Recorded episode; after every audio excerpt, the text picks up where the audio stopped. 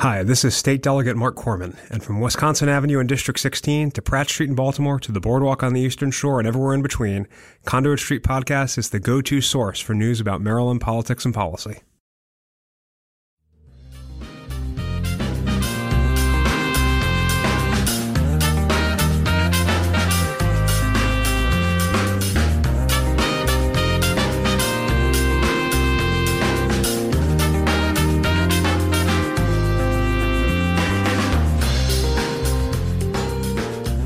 And welcome to the Conduit Street podcast. Kevin Kinnally here with Michael Sanderson, and we have another bonus episode this week amid the COVID 19 public health crisis. We are still social distancing, so please forgive us with the audio.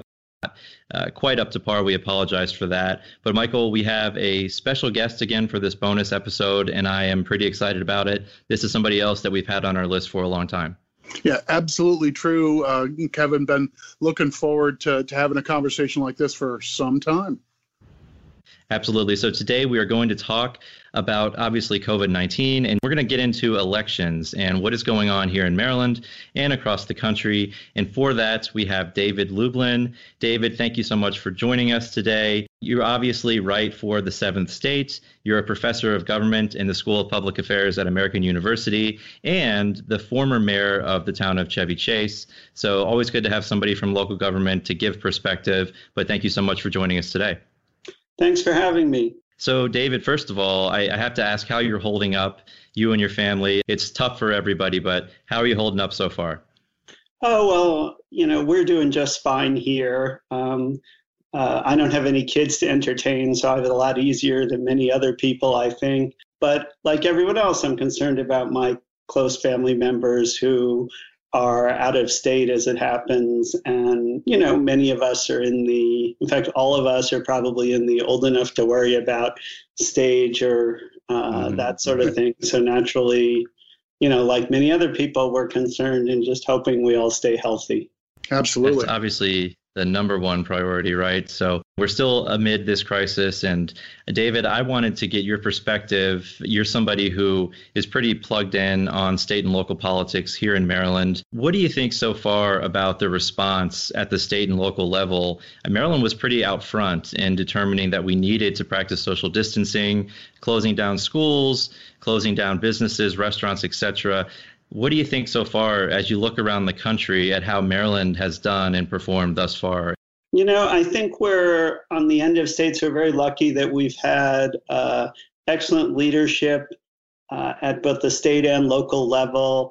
Um, we're a relatively centralized state in the sense of that, well, we have obviously a governor like other states, but we have relatively few local jurisdictions compared to any other place in the country. And they've all worked very well together. Um, Governor Hogan, I think, showed uh, really good leadership, just uh, shutting things down uh, earlier on, being a leader and not a follower. Um, I know I was particularly impressed when he started talking about how he was working to amp up the number of hospital beds we have in the state um, before it was necessary and to do it quickly. I think he struck people as, uh, you know, very practical and uh, hitting hitting the the right note and sort of being viewed up there with other governors doing a good job like Andrew Cuomo. And I might add, getting less attention, but also uh, doing very well are also the Democratic leaders in the General Assembly, as well as the Democratic leaders of uh, many major counties. You know, the General Assembly worked to finish session quickly and to provide the governor with the resources he needs to help all of us fight off this ap- epidemic uh, in that shortened session.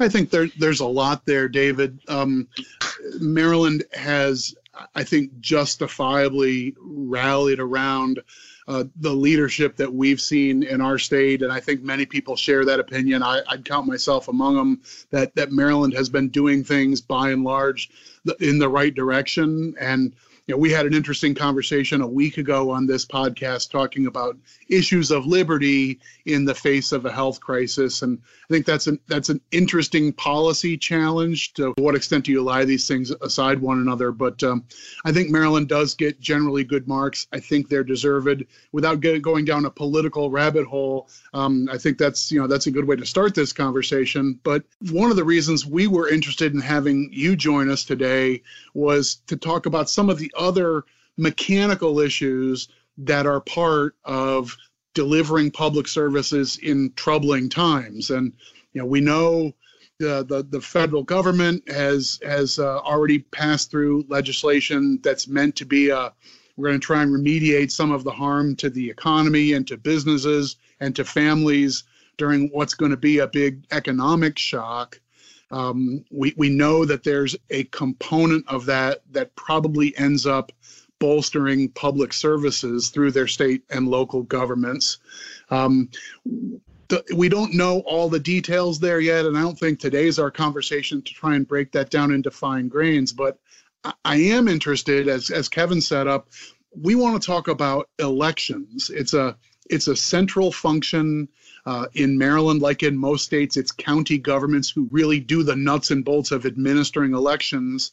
Uh, we've got one coming. Other states have either been through theirs or literally, as we speak, going through theirs. We're recording on Tuesday, and one state is in the midst of theirs. It seems like a ripe time to talk about this particular public service and how it's being affected about the crisis by the by the crisis of the moment.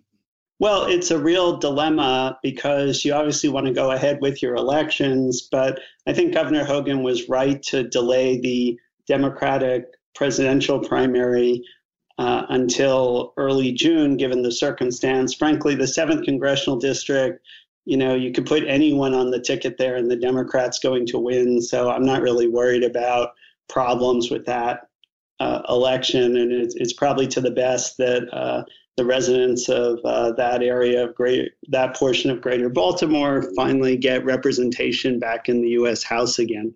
Um, for the right. primary, though, it's a real it's a real problem because June second is still going to be at the point where many people don't want to go out and vote, and so the state has moved to doing it all vote by mail. Um, nothing wrong with vote by mail. The only thing is, like with any other system, you have to have the correct procedures in place to make sure it works properly. Um, it's sort of like if you go from, you know, driving a car to I don't know, riding a bicycle or riding a bus. you know, it's a different process and you have to be ready for that process. You know, bringing your bus pass onto the car or the bicycle doesn't do much good. You mentioned the the special congressional election obviously is all vote by mail and delaying the presidential primary obviously the right move particularly not just people who would be anxious and nervous to go out and vote but we know that many of the people who work the polls oftentimes are older and they are certainly more vulnerable to COVID-19 so finding people to work the polls obviously a challenge and I think you know watching this play out in Maryland the state board of elections struggling with you know, okay, we think we should do vote by mail. We should we should mail everybody a ballot. But the question of do we have any availability for in person voting? As we know, there are people who may need special assistance with ballot marking devices and whatnot. And you also have a number of people who are inactive voters who may show up and want to vote. And you don't want to disenfranchise anyone. But at the same time, you could have an issue of finding people to work the polls, especially if you can't guarantee that they'll have the proper personal protective equipment, hand sanitizer, things like that. And I think they've tried to split hairs here and say, you know, we're going to have a limited in person voting. We're going to have a minimum of one uh, location in every county and a maximum of four. But you know, Michael and David, it's a tough call. Especially June second is not too far off. We've seen some projections that have this uh, pandemic going into July. Hopefully, those numbers start to level off a bit. But I think it's really difficult to be in the situation that they're in right now, and that the state and counties are in, in trying to figure out how to balance the safety and health of everyone involved, and you know, making sure that people are able to go out and exercise their right to vote. I, I think this is one of those areas where we have to work uh, in a couple ways to keep the satisfactory not being the enemy of the perfect, or I guess usually we reverse that the perfect not the enemy of the good or the satisfactory. And in this case, I think the board in setting up a number of locations statewide like that has done a relatively sensible thing because we know we'll be able to get enough poll watchers for that number of places. And with a smaller number, we can focus more on their being safe. I, might question if, frankly, in a county as large as mine down here in Montgomery, if we might have one or two more. But you know, at this that point, I think we're more dealing with the micro rather than the bigger picture. Frankly, I'm much more concerned on the other end, which is that normally when you have vote by mail, uh, you also have signature checks to make sure that you're not having voter fraud. Okay, now voter fraud in this country generally hasn't been a huge problem. Uh, it's frankly often much overstated by Republicans in an effort to tighten access here. But all of the states that do vote by mail also have some form of signature checks to make sure that essentially the people who are voting the ballots are the people who are supposed to be voting them. And if you have signature checks, you then, if any of the ballots are challenged, need to give those voters the chance to uh, verify their ballot and, and rectify the problem. I might add the, the other thing, going back to the polling places, I might add is look, the, the key point here is no one will be forced to vote in person and if they view it as a risk to their health. The other thing, however, is I, you know, at, at times I'm, I think people are going too far in the other direction. You know, we have a lot of wonderful people who are working to do everything from uh, you know obviously taking care of people in hospitals but also people working in supermarkets and other places to make sure that the supply chain continues. And you know my own view is that our democracy is maybe worth the same level of risk and effort. And just like with those we should work to minimize it but also not overstate. To me this this whole issue and i think you know you're starting to set out what are the challenges from a policy perspective here. But this whole issue reeks of a cliche: the devil's in the details. I mean, I, I don't, I don't think it matters what your motivations are precisely, but the the notion that we want to reduce or eliminate voter fraud or the opportunity for it, I think virtually everybody would agree with that in principle. Um, the the idea that we want to uphold what is a we, we want to offer and preserve and defend a fundamental right for citizens to vote as part of the democracy. Like you don't want people's access to be abridged, uh, but now those principles sort of abut the practicalities of a really challenging time. So election issues are interesting politically anyway, but when you add the monkey wrench of a health crisis, um, you know, we can you can see how badly this conversation can go. I guess where I'm particularly concerned is when it comes to, first of all, close elections. So I think, for example, the Baltimore mayoral primary is a matter of concern, and that if it's very close, I could well imagine challenges centering around uh, certain process issues, the way it's being handled now. Uh, you know, Maryland isn't exactly a famously close state come November in the general election. Um, look, if President Trump's carrying Maryland, he's having a heck of a night. So, uh, and if Joe Biden isn't, uh, something very strange has happened. So the the the key thing, however, is that if not by June, by November, if we're going to do all vote by mail again, to me, the state ought to be moving aggressively to see if it can implement some form of signature checks or at least random signature checks of a portion of people. We do have databases that do encompass people's signatures in the state, such as driver's licenses, for example. Right. Uh, and so I can't help wonder if, you know, given the months ahead of time we have, if there's ways to do this and that, uh, you know, I think I think we ought to move in that direction and and frankly, given what you're saying, not depend on everyone being able to show up for the polls in November. And the reality of the situation may be that even if we're allowed to go out and about again, and can't imagine that we wouldn't be by then, that we're still going to maybe be practicing some form of light social distancing in order to minimize sure. the reappearance. And so, uh, why not take measures ahead of time to make our elections safer, but also work as well as they can given the the circumstance. Um, I, I, think this goes to the fight the Democrats and Republicans are having nationally over funding vote by mail. Given what's going on in Wisconsin, uh, I know a lot of Democrats think that the national Democrats should fight harder in the next stimulus bill to include something to uh, mandate and protect vote by mail, because it feels like the Wisconsin what's happening in Wisconsin is at this point is a bit of a fiasco. I find that interesting since since you mentioned the stimulus legislation. It, it, was interesting to me as you know sort of an observer of federal politics right you know we we work for a state association we have our our eyes mostly focused on the state house in annapolis and have a limited capacity to try and become experts on what's happening in dc but at one point I think you had political actors saying a stimulus bill talking about funding for or you know funding for voting by mail or ensuring or requiring voting by mail um, that's a sideshow. That's got nothing to do with the current health crisis. And i think what i hear you arguing is that's not so.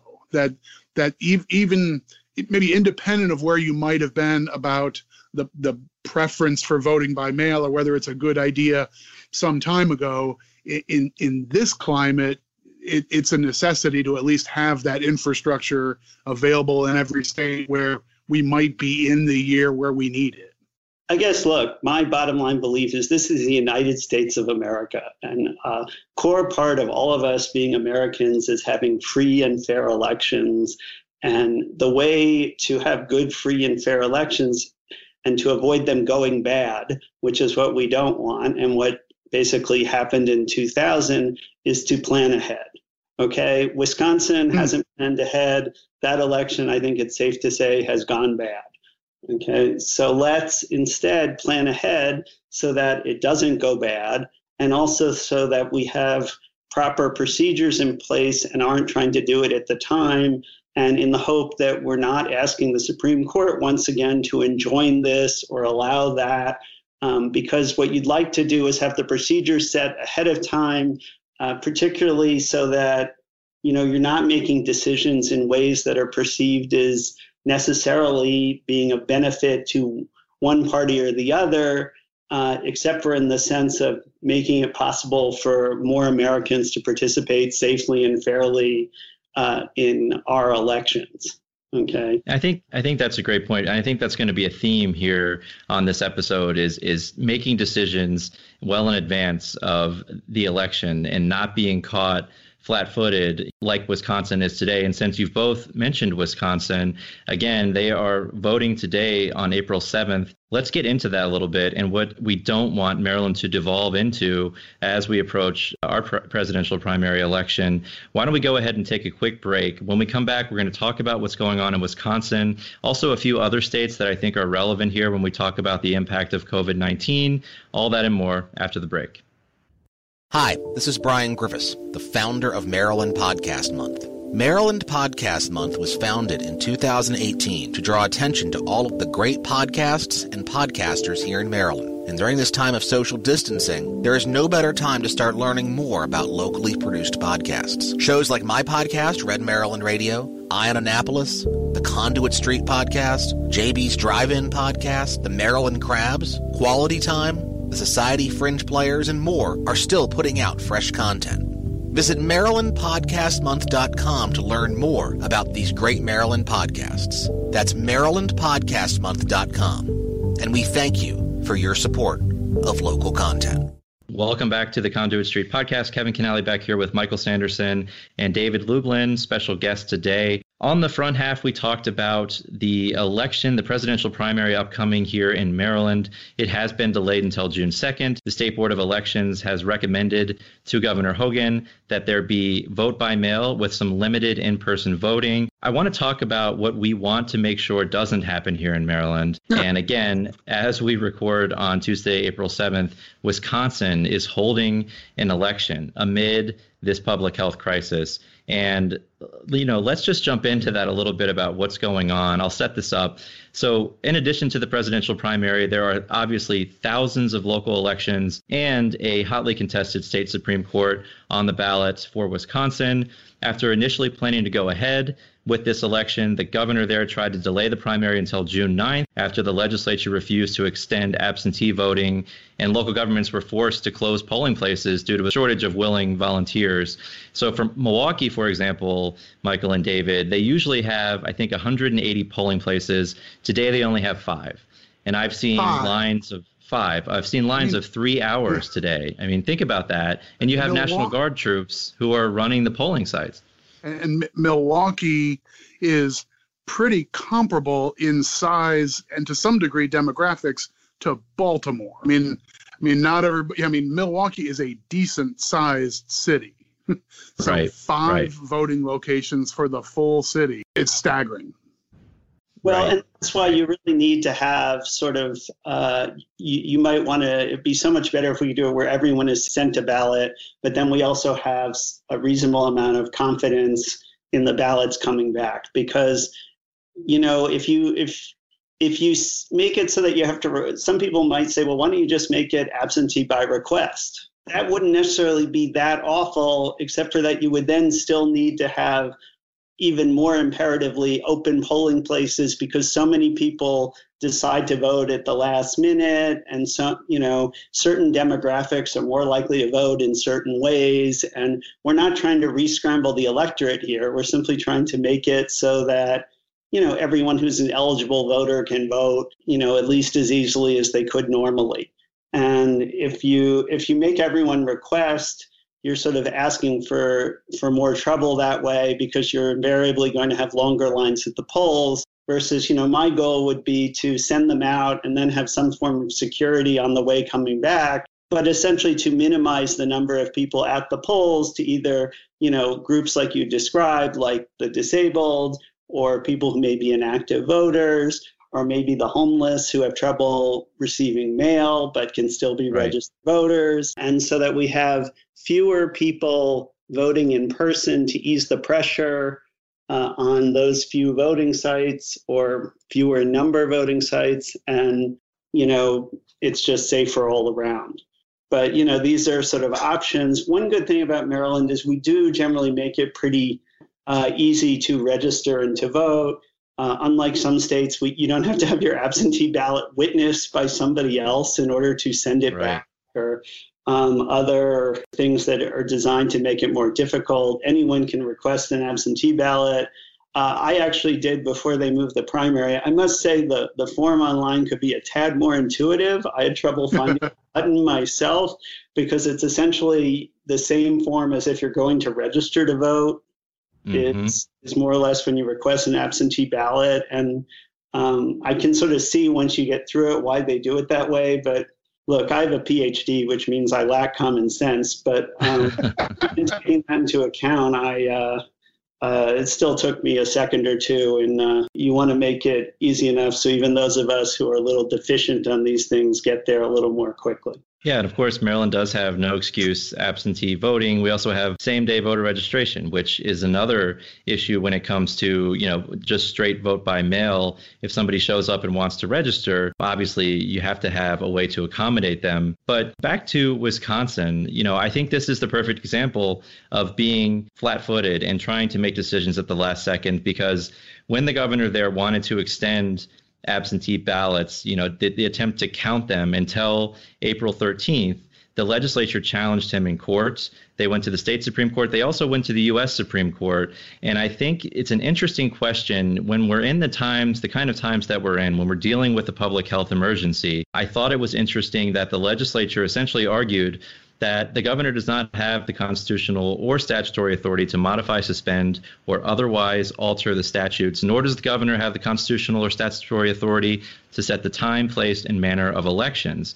And I don't think anybody would argue that there is a separation of powers issue here. But you know, we saw last night the Supreme Court ruled in favor of that legislature that the governor doesn't have that authority and therefore cannot extend absentee ballots. They're going to go ahead with the election. They are today. But I want to get into sort of the practical versus technical issues here when we talk about holding elections in the middle of an unprecedented pandemic, a public health crisis. There's a second crisis that's going on and has been more unspooling slowly, but intersecting with the COVID 19 crisis. And it's, you might call our political crisis, which is that mm. in Wisconsin, it's, it's in full play, where in Wisconsin, our two parties are incredibly closely divided, and our two parties are really struggling within to uh, gain control of the political apparatus and the like.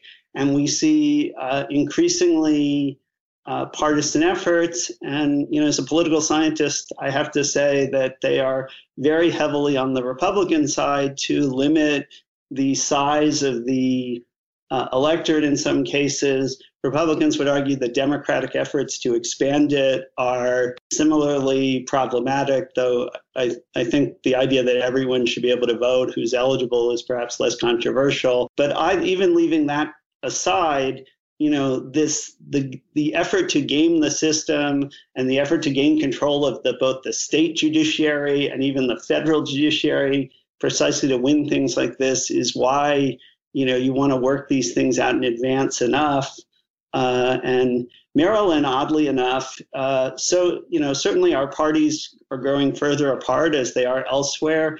Um, one thing we've been fortunate enough about, and maybe it's a case where leadership matters, or just everyone's still sensible enough, but that our you know Republican governor and Democratic legislature, sure they squabble, um, but in fact we want our politicians to disagree. But at the end of the day, they sure. seem to manage to not prevent it from getting the people's business done.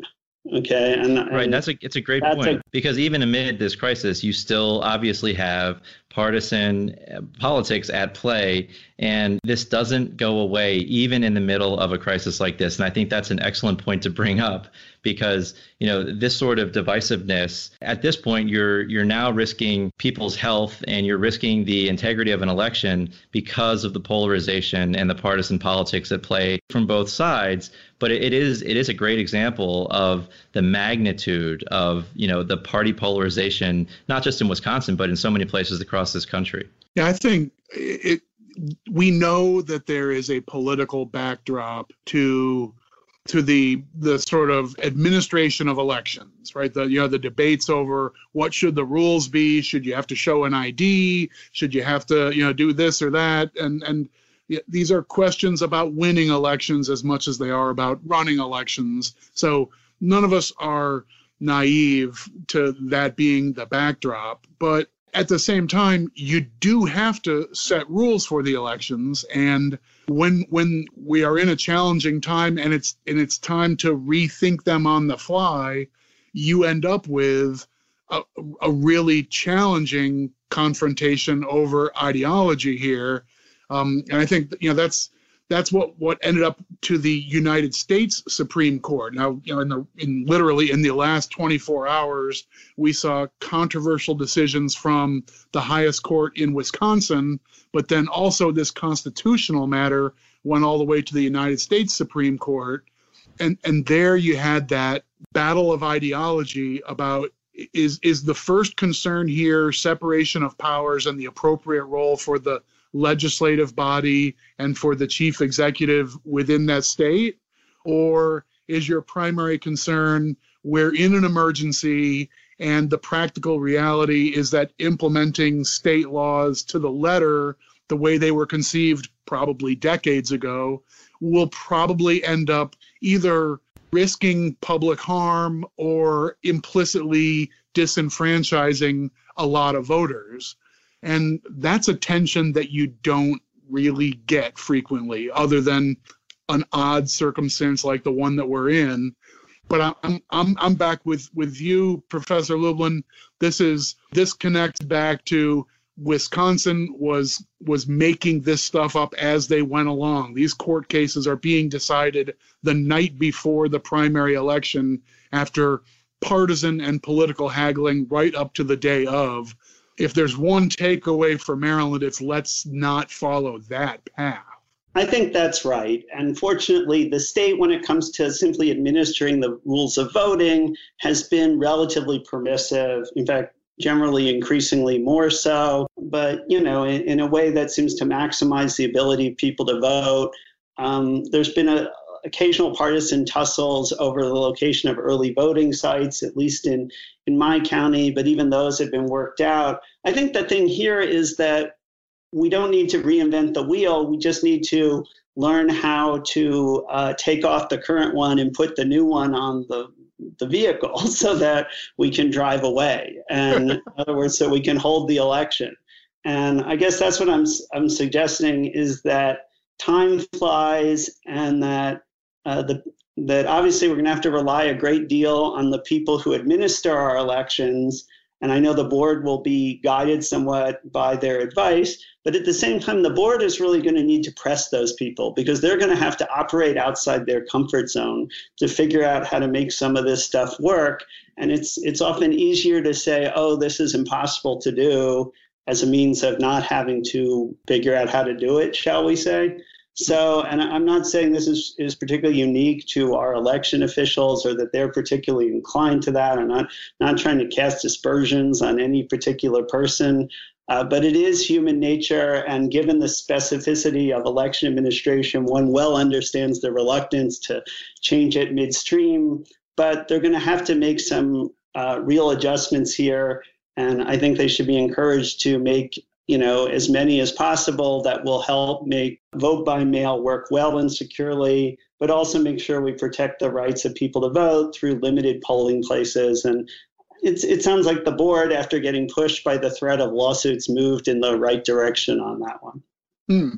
Sure. You know, and, and as as you are a professor of political science, I am interested though in you know, when it comes to something like this, is it fair to say, and I don't think anybody would argue again what, what is in statute, but when it comes to either interpreting the, the state constitution rigidly or saying, look, this is a unique circumstance and we need to delay, someone needs to have the authority. I think we saw this play out in Ohio in mid March, where literally it came down to the end and, and their health officials were able to say, no, we're not doing this. It's, it's going to jeopardize the health of our, of our residents and obviously that was unique, I think, in Ohio and maybe some other states. That wasn't an option in Wisconsin.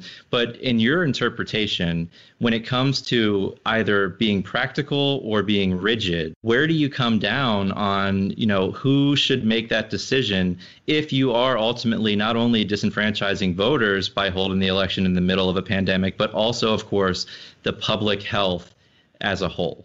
Look, our whole system is one of checks and balances. And so the hope is to try and work it out in advance as possible through the legitimate legal channels we have in the state. Okay. And because part of the rule of law is doing that. And and even when Governor Hogan was, you know, moving the primary using executive authority, he was, you know, I believe doing so under the, you know, the appropriate color of law, if you will, that's granted to him in emergencies like this. Um, the key thing is now you know, I think there's been a lot of discussion over COVID 19, if whether we've wasted the time between when we first knew about this uh, in China and our preparations, and that we should have spent more of that time getting on the ball prepared. Okay. COVID 19 is hit. We now know our elections are most likely going to have to change a lot. Um, let's start making let's start making the election changes now and not waiting until October so that we can do as good a job as possible. Um, and I, I, deeply sympathize with the election administrators all over Maryland having to work with this because it's it's not easy. And election administration is really complicated in that there's tremendous amount of detail, as was mentioned before. And you also want good adherence to rules uniformly around the state so that you know everyone's treated fairly and that you know it's not all of a sudden magically easier to vote in say Garrett County than Montgomery County or the reverse. So, you know, I, I have a lot of sympathy for them, but that's all the more reason to uh, we, we really need to get moving on this and come forth with a plan. So let me take a second then. I think that sets the stage for maybe let me do an audience proxy question. Both of you have been following sort of the policy debate in Maryland closely. And on a superficial level, it kind of sounds like the Maryland plan for the primary we intend to have in, I guess, eight weeks sounds superficially pretty similar to what Wisconsin ended up with that uh, voters have an opportunity to vote by mail, but there will be limited in person. Huge difference. Okay. Maryland will be sending ballots to everybody. Okay. In Wisconsin, you had to apply for an absentee ballot. So, a huge difference. Agreed. Yeah.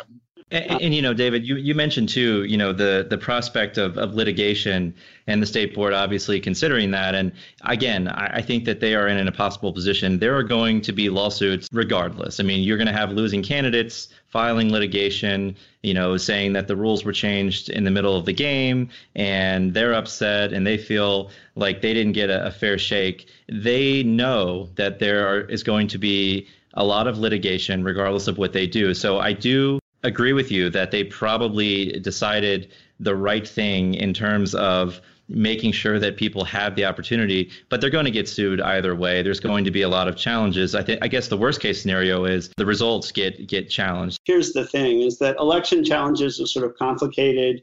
Uh, sure. ones after the fact tend to fail unless they have something regarding about what actually happened on election day because in general right. courts don't want to sort of rewrite the election rules post hoc or or annul an election result and call a new one. In general, you have to file if, if the challenge couldn't have been foreseen in advance, you have to file it in advance. And one reason the board changed here is it became increasingly clear that they might face a challenge well in advance to the idea of canceling polling places. Because if you tried to file that challenge after the election, chances are a court would say, hmm, that's an interesting claim, but you know, uh, under you know legal doctrines you should have brought that case much sooner because you know we don't just every time anyone feels bad that something should have been differently we don't annul the election. The, the problem will more be if it's a really close election and people will start wondering about you know gee did every everyone who vote were they the actual voters who were supposed to vote? Were they? Right,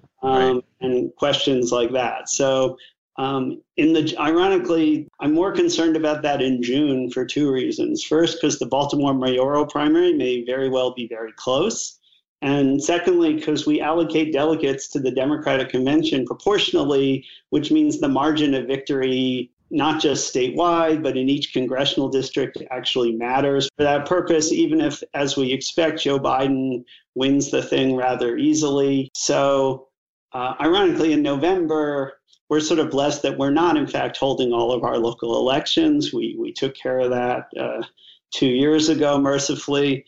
And, uh, you know, the, the reality of our federal elections is um, I, I, bet either one of us could place bets on the, uh, shall we say, the all of the federal races, and all three of us might be able to guess all of them correctly. So maybe not as as of much consequence here in Maryland, but obviously in other states, you're going to have these kind of issues pop up. And I, I, wanted to get into one other interesting item that played out as we've gone through this pandemic, and it's in Michigan. And there's been a lot now said about Michigan. You know, they went through with their presidential primary on March 10th, and they have a much higher rate of COVID 19 than Ohio, which same region. Generally, the population centers can be described as pretty close. And there's a lot of thought now that going ahead with that presidential primary in March could be a possible factor in the state's elevated cases. When you have large gatherings of people, obviously it makes it easier to spread. We know that now. You know, again, this is this is one where you're trying to balance holding elections and, and making sure that people have the opportunity to go out and vote, but also you're in the middle of a public health crisis. I don't know if it's fair to blame anyone. I mean, back in March, obviously we knew this was coming on strong, but people are in really tough positions. But I think this is an example of what can happen if you don't get it right. And again, back to that theme of let's make sure we're prepared. Let's make sure we're not seeing Supreme Court challenges the day before Maryland's presidential primary. And I think we've gotten from this conversation that Maryland is going in the right direction, that people are working together. You know, I'm in constant contact with all our local boards of elections and with the state board. And I know that it has been challenging. People are scared. Everyone's trying to work this out and make sure that we're prepared. But I think it's interesting too, David, that you you mentioned that we should be prepared in November if we do have to go ahead with voting by mail to make sure that we sort of dot the I's and cross the T's before we get to that point. So that's just another factor, I think, moving forward that we're going to have to look at. I guess, look, since we don't know that that's not going to happen, the worst, the, the quote unquote worst thing that could happen is uh, we discover a vaccine tomorrow, and by September, everyone's vaccinated. And it turns out we didn't need this plan, but we can still all vote by mail anyway and have a perfectly fine democratic election. Um, you know, but there's far from certainty that that happy outcome will occur. So to me, let let's plan based on knowing that uh, a lot of people may be reluctant to go to the polls. We're a democracy. We pride ourselves in making sure people can vote. Let's make sure they can vote, and that you know the people we elect or the people that the people of our state want to send to Washington, and you know other elections that are going on around the state. It is hard work and I, I, know that everyone's trying to work at it. I just i get encourage people despite the current stress despite the anxiety to continue to push forward and making a plan of what they're going to do now so that they can then execute it and carry it forward and and frankly like i'm trying to do with the sort of num- exact number of polling places that should be open you know let's i think it's important to try and reserve our criticisms for the more major issues rather than for small things that one might uh, uh, have reasonable differences in judgment about, and and give give the people a little credit for doing their best. You know, which which I think, as you said, they are. That's a great point, Michael. Any closing thoughts here as we wrap up our discussion about elections amid a public health crisis? I, I guess to to step back for a moment, um, thanks very much for joining us, Professor Lublin. You've been on our list of people we thought would mesh nicely with the kind of politics and policy in Maryland that we've been trying to cover. Uh, I'm, I'm sorry that it took a crisis situation like this to bring us together, but social distancing made this uh, seem a little more practical than than us hauling all the way out your way with all of our technical equipment and so forth. So hey, there's a there's a little bit of a silver lining here. We're happy to have this conversation. Well, I look forward to talking to all of you in person one day rather than over the computer. Uh, and if any of your listeners see me on the street, remember don't come up and shake my hand, just wave from a distance. And uh, hope everyone stays safe and healthy. And David, I, I, have to mention you're a great Twitter follow. Please tell people how they can find you on social media and where they can read your work. Ah, well, uh, you can uh, read my uh, political commentary and uh, sarcastic tweets online at, at the seventh state. Um, and the blog is simply called uh, the seventh state.com. You can go to it. Uh, and if you're wondering the name of the blog and the Twitter handle, that's what Google was invented.